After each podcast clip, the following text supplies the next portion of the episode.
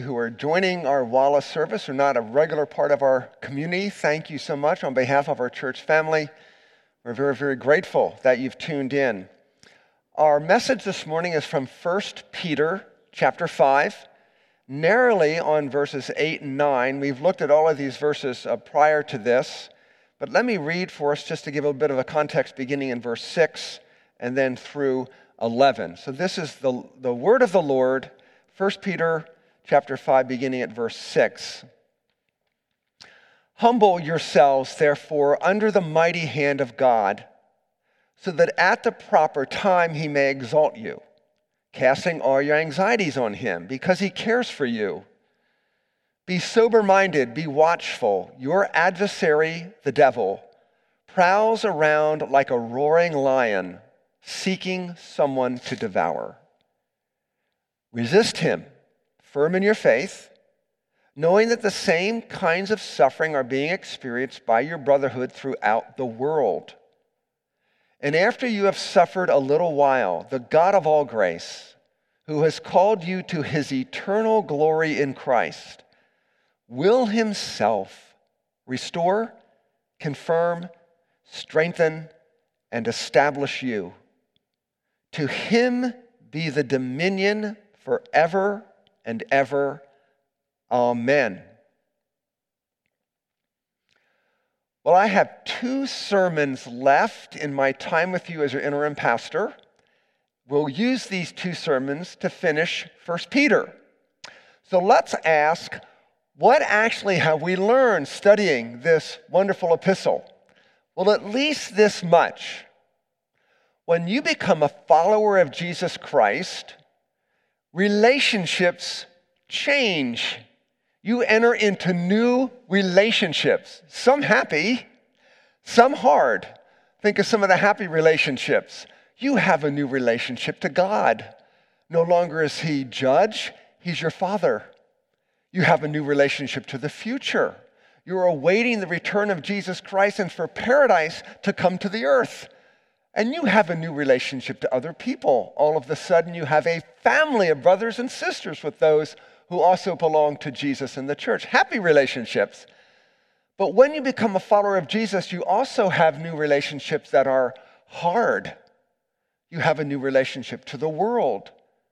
You may suffer persecution at the hands of those who don't understand who Jesus is. Peter's made clear you have a new relationship to sin Sin is at war within you, trying to get the better of you. And you have a new relationship to the darkness. According to this text, the powers and principalities of the air, Satan, is trying to destroy you, devour you. So, Christian, cheer up. You're in an awful lot of conflict but you are certainly without, not without, the hope and the resources for the conflict. God will supply absolutely everything you need and will see you through to the end. And it's in that sense that from the call to worship, God announces himself to his people as a shield, a fortress, a deliverer, a rock. God is on our side. We will fear nothing. So let's bear down on verses 8 and 9, which focus on this conflict you have as a follower of Jesus with darkness. And Peter wants you to see that it's actually a form of suffering that all followers of Jesus all over the world experience. Look at verse 9. As he tells us to resist, he immediately goes into this thought, knowing that the same kinds of suffering, spiritual warfare, conflict with the devil, is a form of suffering. You're experiencing that with those, uh, with your brotherhood who are in the world. So, there's no other path to heaven but through suffering and conflict with trials, tribulations, not least the spiritual forces of wickedness in the heavenly places that are against you in this life. Perhaps Peter is echoing what we're told the disciples as churches were planted all over the ancient world that we read in Acts 14 22, Paul and his compatriots went about strengthening the souls of the disciples encouraging them to continue in the faith and saying that through many tribulations we must enter the kingdom of God. What, therefore, should you expect in the Christian life? To be tempted and to be assaulted. What does Peter give you in that conflict? He identifies the enemy and he gives you a strategy to stay safe. To stay safe. Let's look at those two things. He identifies the enemy and then provides a strategy to, say, to stay safe in the conflict. Number one, the identity of the enemy. Why is that critical? You can't fight a foe you don't understand. Sports teams getting ready for a contest will study game film of their opponents to learn their tactics, their strategies, their style, to know how to best counter those. Well, the devil has a tendency, he has a style, he has a strategy, and the Bible exposes it so that knowing what he is like and what he does, you'll know what to expect in this conflict. Just for example, don't ever expect the devil to convince you how much God loves you. Don't ever expect the devil to convince you how precious you are to the kingdom of Christ. Don't ever expect the devil to urge you to humble other centeredness. Don't ever expect the devil to motivate you to do everything in your life for the glory of God, or to pray more, or to trust God in your suffering. Don't expect that. So Peter exposes the enemy by naming him. Let's just work through these first phrases there in verse 8. He says, Your adversary. That's the idea behind the word Satan. He's adversary. Think of the devil as working against you at every turn and usually subtly, not something of Steven Spielberg's imagination. What's our first introduction to the work of the devil in the Bible? Genesis 3:1. Now the serpent was more crafty. He works subtly and usually only as necessary. So if you're a person who is pressing hard into the heart of Jesus, pressing hard into the kingdom of God, desiring fervently, consistently to live for God, you will experience much more resistance than those who would sort of have just a kick back and chill form of Christianity. The devil doesn't need to bother with those people, they're no threat to his kingdom. But the more serious you are about the health of your marriage, the more serious you are about sacrificial giving, the more serious you are about witnessing for Jesus, the more serious you are about studying your Bible, knowing Christ, glorifying Him, the more intense the pressure will be, and it will be subtle as a rule. So Peter says, Your adversary, the devil, the accuser, he has something to say about you, whether or not it's true. He brings charges.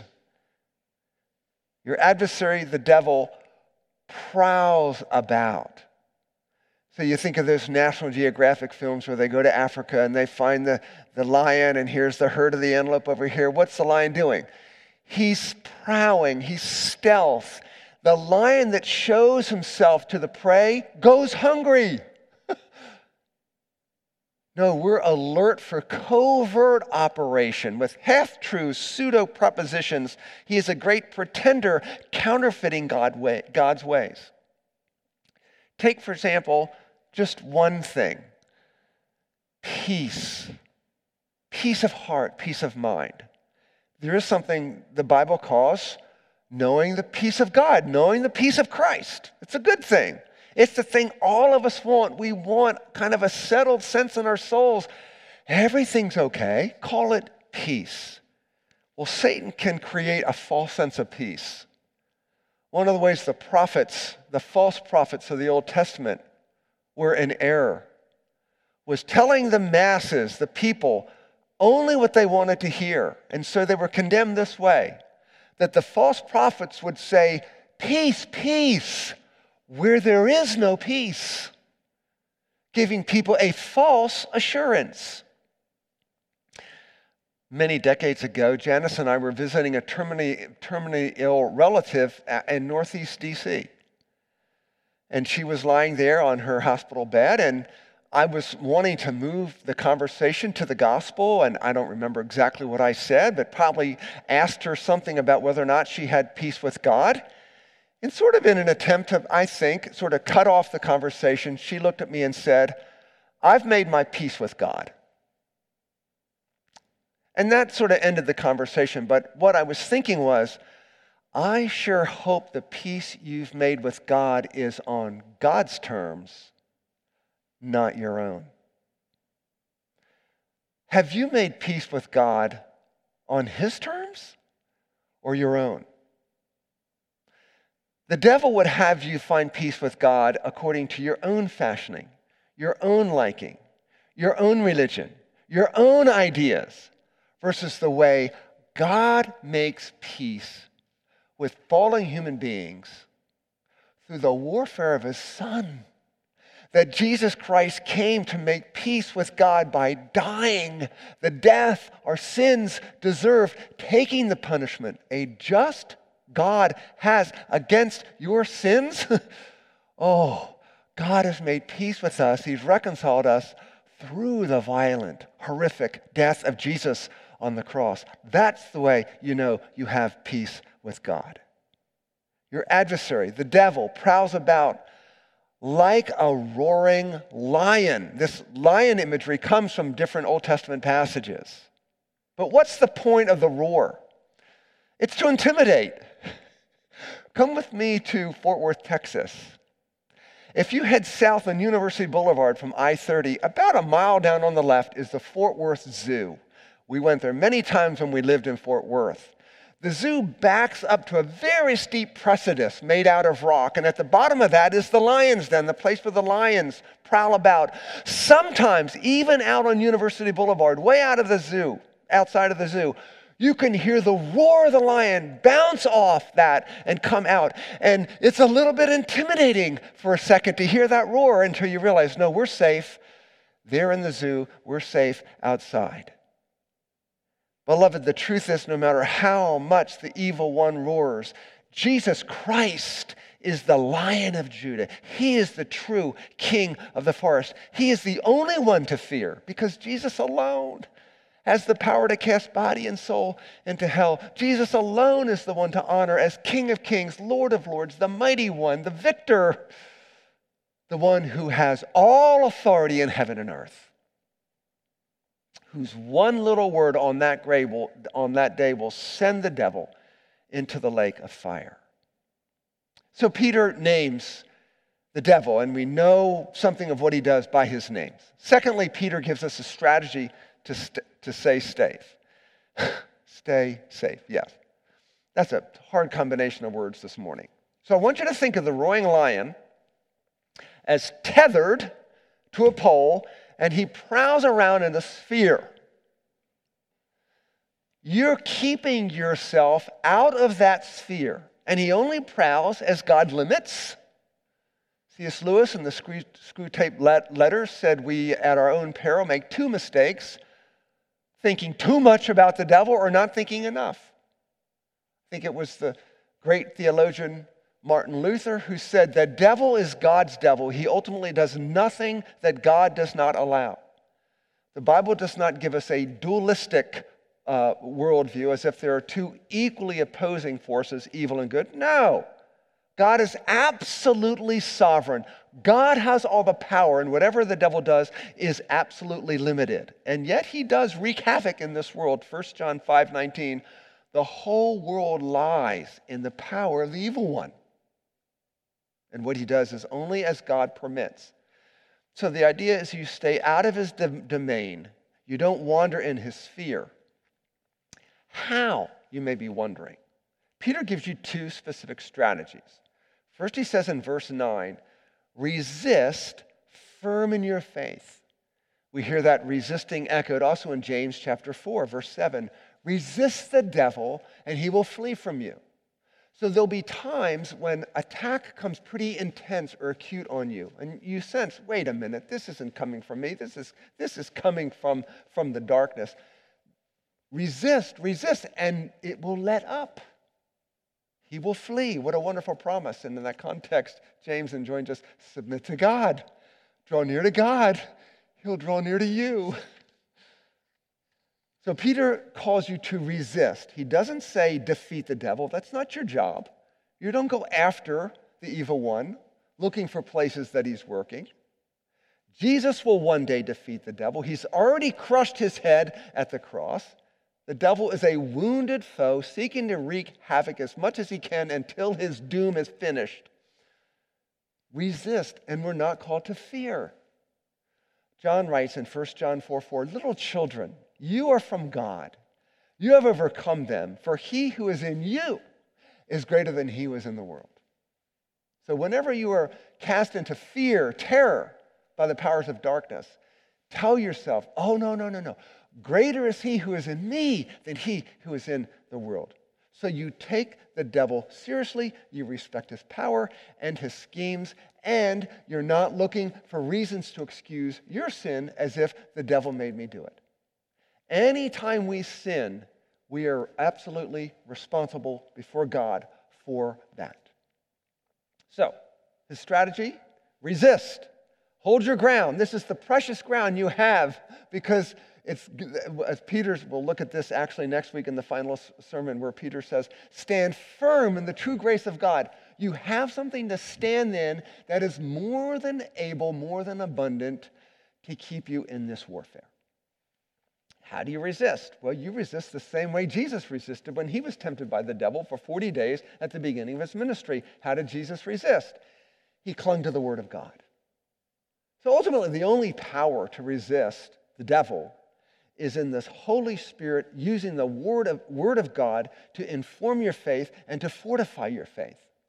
So it's not accidental that the first temptation in the history of the world was a temptation focused on the Word of God. When Satan came to Adam and Eve in the garden, the first thing he said was, Has God said?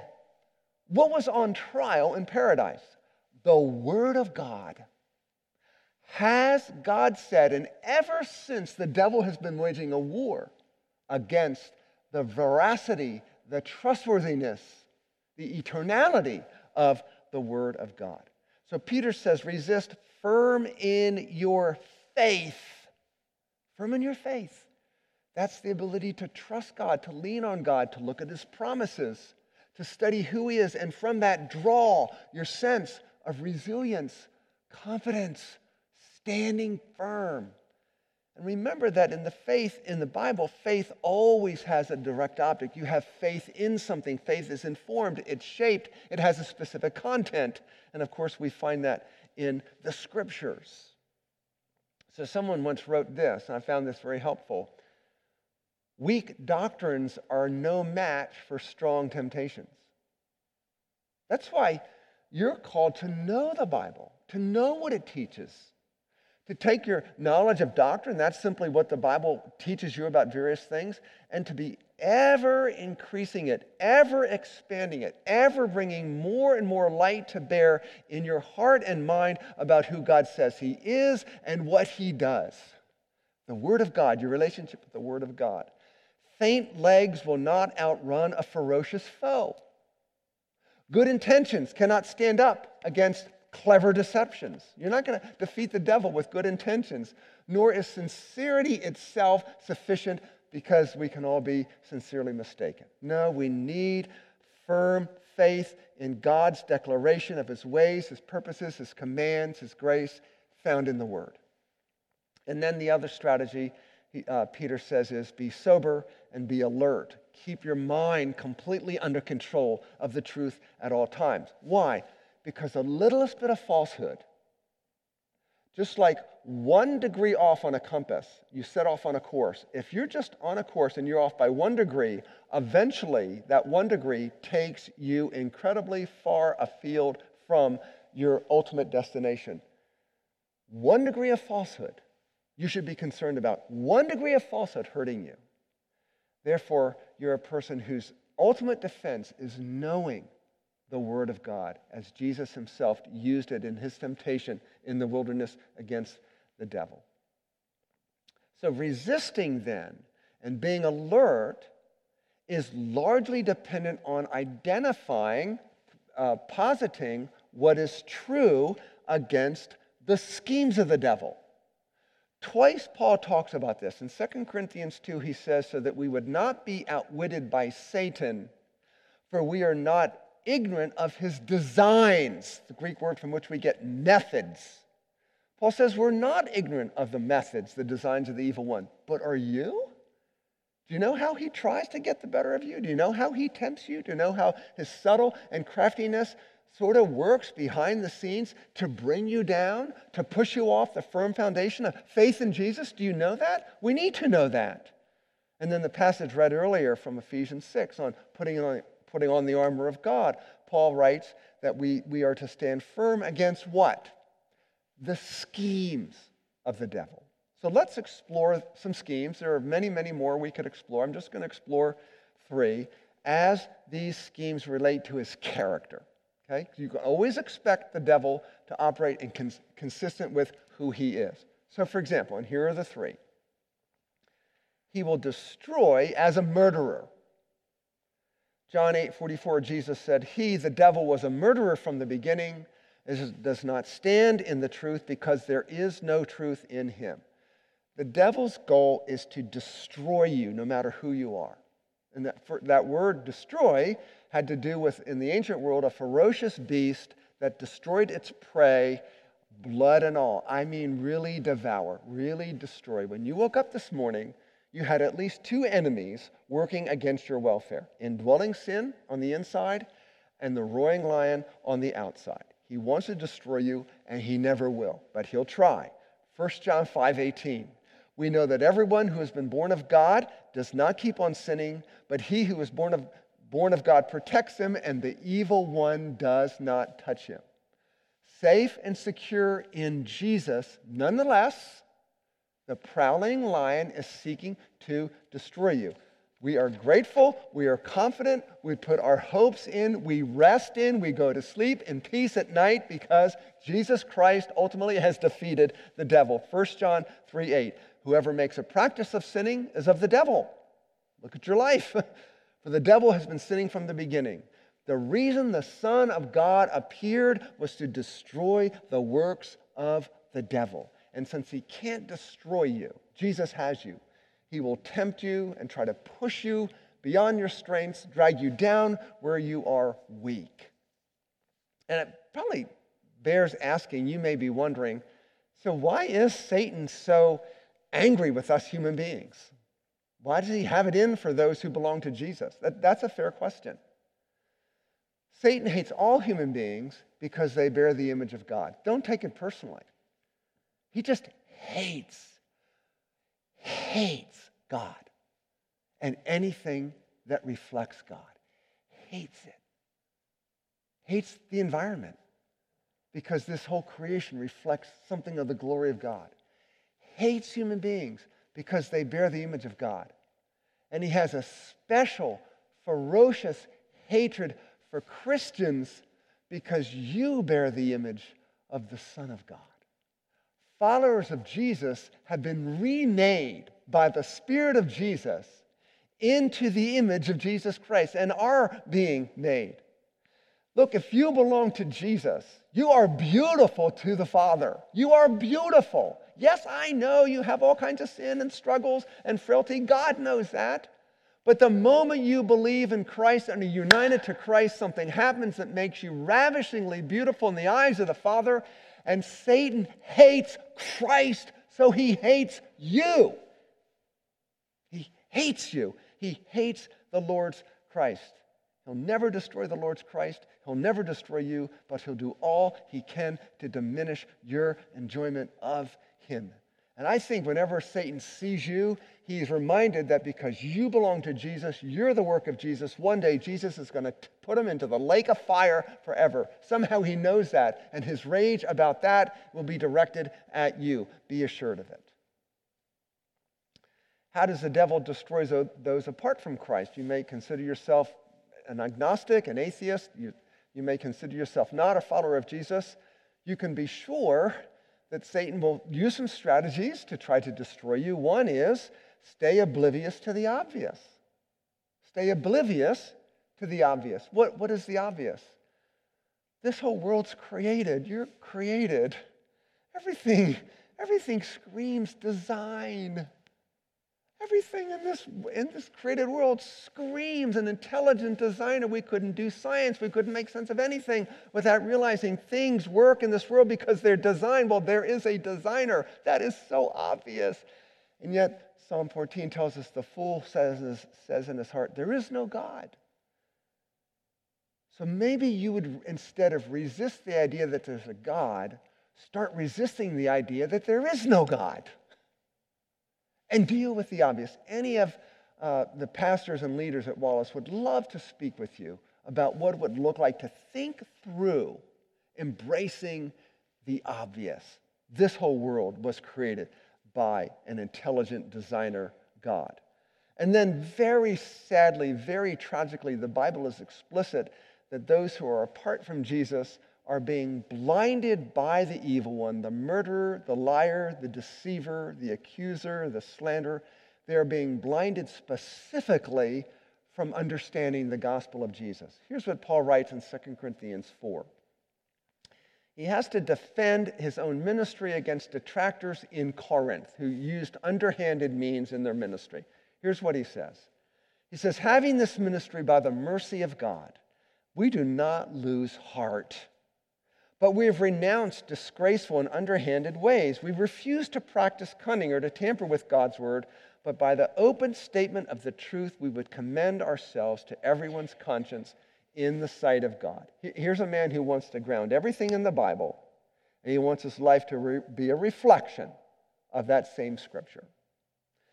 And he says in verse 3 and even if our gospel is veiled, there are people who don't see it, who don't get it, who come to who come to a saving knowledge of Jesus even though there's preaching. Even if our gospel is veiled, it is veiled to those who are perishing. In their case, the God of this world, Satan, has blinded the minds of the unbelievers to keep them from seeing the light of the gospel, the glory of Christ, who is the image of God. So, so, so if, if you know people who don't see the glory of Christ, don't see the glory of God in Jesus Christ, don't understand the glory of Christ's gospel, it is ultimately because Satan is blinding them, keeping them, veiling that. Paul writes, For what we proclaim is not ourselves, but Jesus Christ as Lord, with ourselves as your servants for Jesus' sake.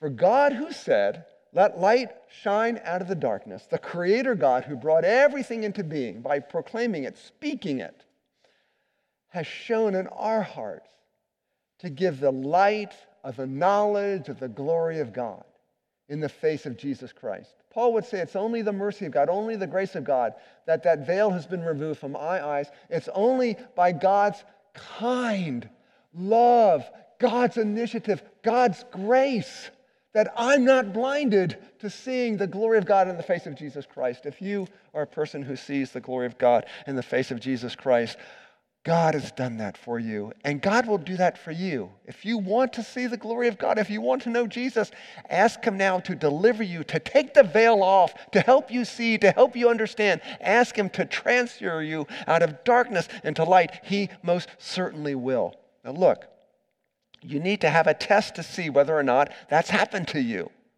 So, how do you know you understand the gospel, which is good news? It's simply this the good news is God saves sinners through a substitute, not the sinner themselves. You can't save yourself. There's nothing you can do to be right with God. It's not on you. It's not up to you. God saves sinners through a substitute. His name is Jesus. So in Jesus Christ, you find everything you need to be right with God. For example, are you relying on yourself to have your soul cleansed of sin, without which you'll never stand in the presence of God forever? Are you relying on yourself to be perfectly righteous, without which you'll never stand in the presence of God forever? Are you relying on yourself to be cleansed, to be forgiven, to be righteous? Jesus Christ gives himself to sinners for the cleansing of their souls and for the clothing of his righteousness, so that in Jesus Christ you lack nothing to be right with God. That's the gospel. Isn't that good news? What you can't do, Jesus Christ has done for you. The inclination of the human heart, the impulse of all of our hearts in our natural state, is to try to prove ourselves good enough for God. The gospel is, God's solution is, sinners are saved by the cross of his son. That's how God glorifies himself. He has no interest in seemingly being esteemed and glorified by the efforts of human beings trying to make themselves good enough for God. God is only glorified, only through the substitutionary death of his son on the cross for sinners. And therefore, now you know true religion from false religion. Any religion without the cross of Jesus at its center has missed the point. Could not possibly be a true religion. How could it be? What religion offers what Christianity and Jesus Christ exclusively offers desperate sinners. Jesus put it this way in John 5 22. For the Father judges no one, he has given all judgment to the Son, so that all may honor the Son as they honor the Father. Whoever does not honor the Son does not honor the Father who sent him. There's one true religion on the face of the earth. It is the religion that honors the Son because all judgment has been given to the Son. And you either face Jesus as judge on that last day with terrible, terrible eternal consequences, or you ask Jesus to be judged in your place on the cross to remove all the guilt of your sin at this moment to be saved by his grace and mercy. Second strategy to distract as the deceiver. So, what is deception all about? Deception is about appearances. This is what magicians do. They make something disappear that is, or they make something appear that is not. The scripture tells us that the devil, 2 Corinthians 11 14, Satan disguises himself as an angel of light. That's kind of scary. That means you could wake up one night and think you're seeing an angel of light in your bedroom, and oh my goodness, it's an angel of light. That could be Satan in disguise.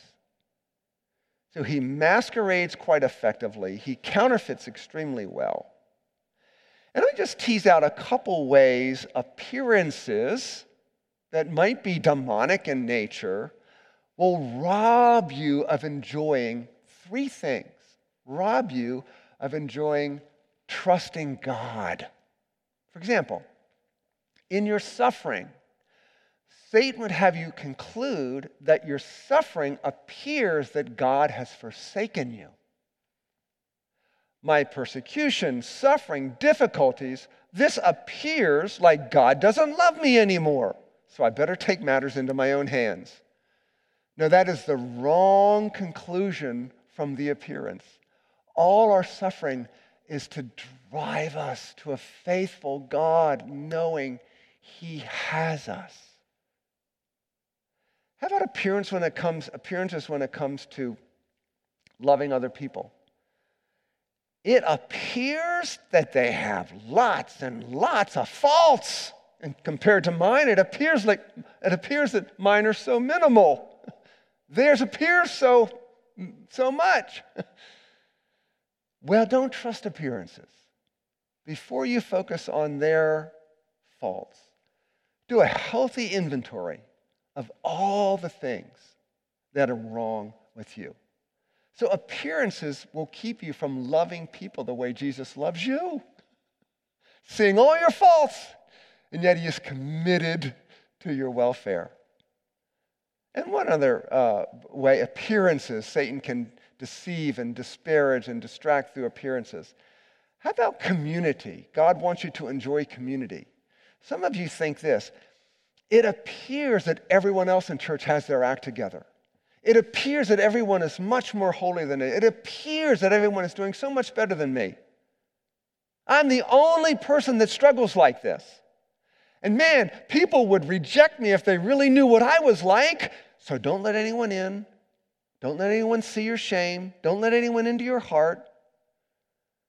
And so the devil would rob you of enjoying community because the truth is, no matter what it appears, everyone else has as much sin to struggle with as you do. And this will be our, our final point, final strategy. The devil disparages as a liar. Jesus specifically in John 8 44 calls Satan a liar. He says, when he lies, he speaks out of his own character, for he is a liar and the father of lies.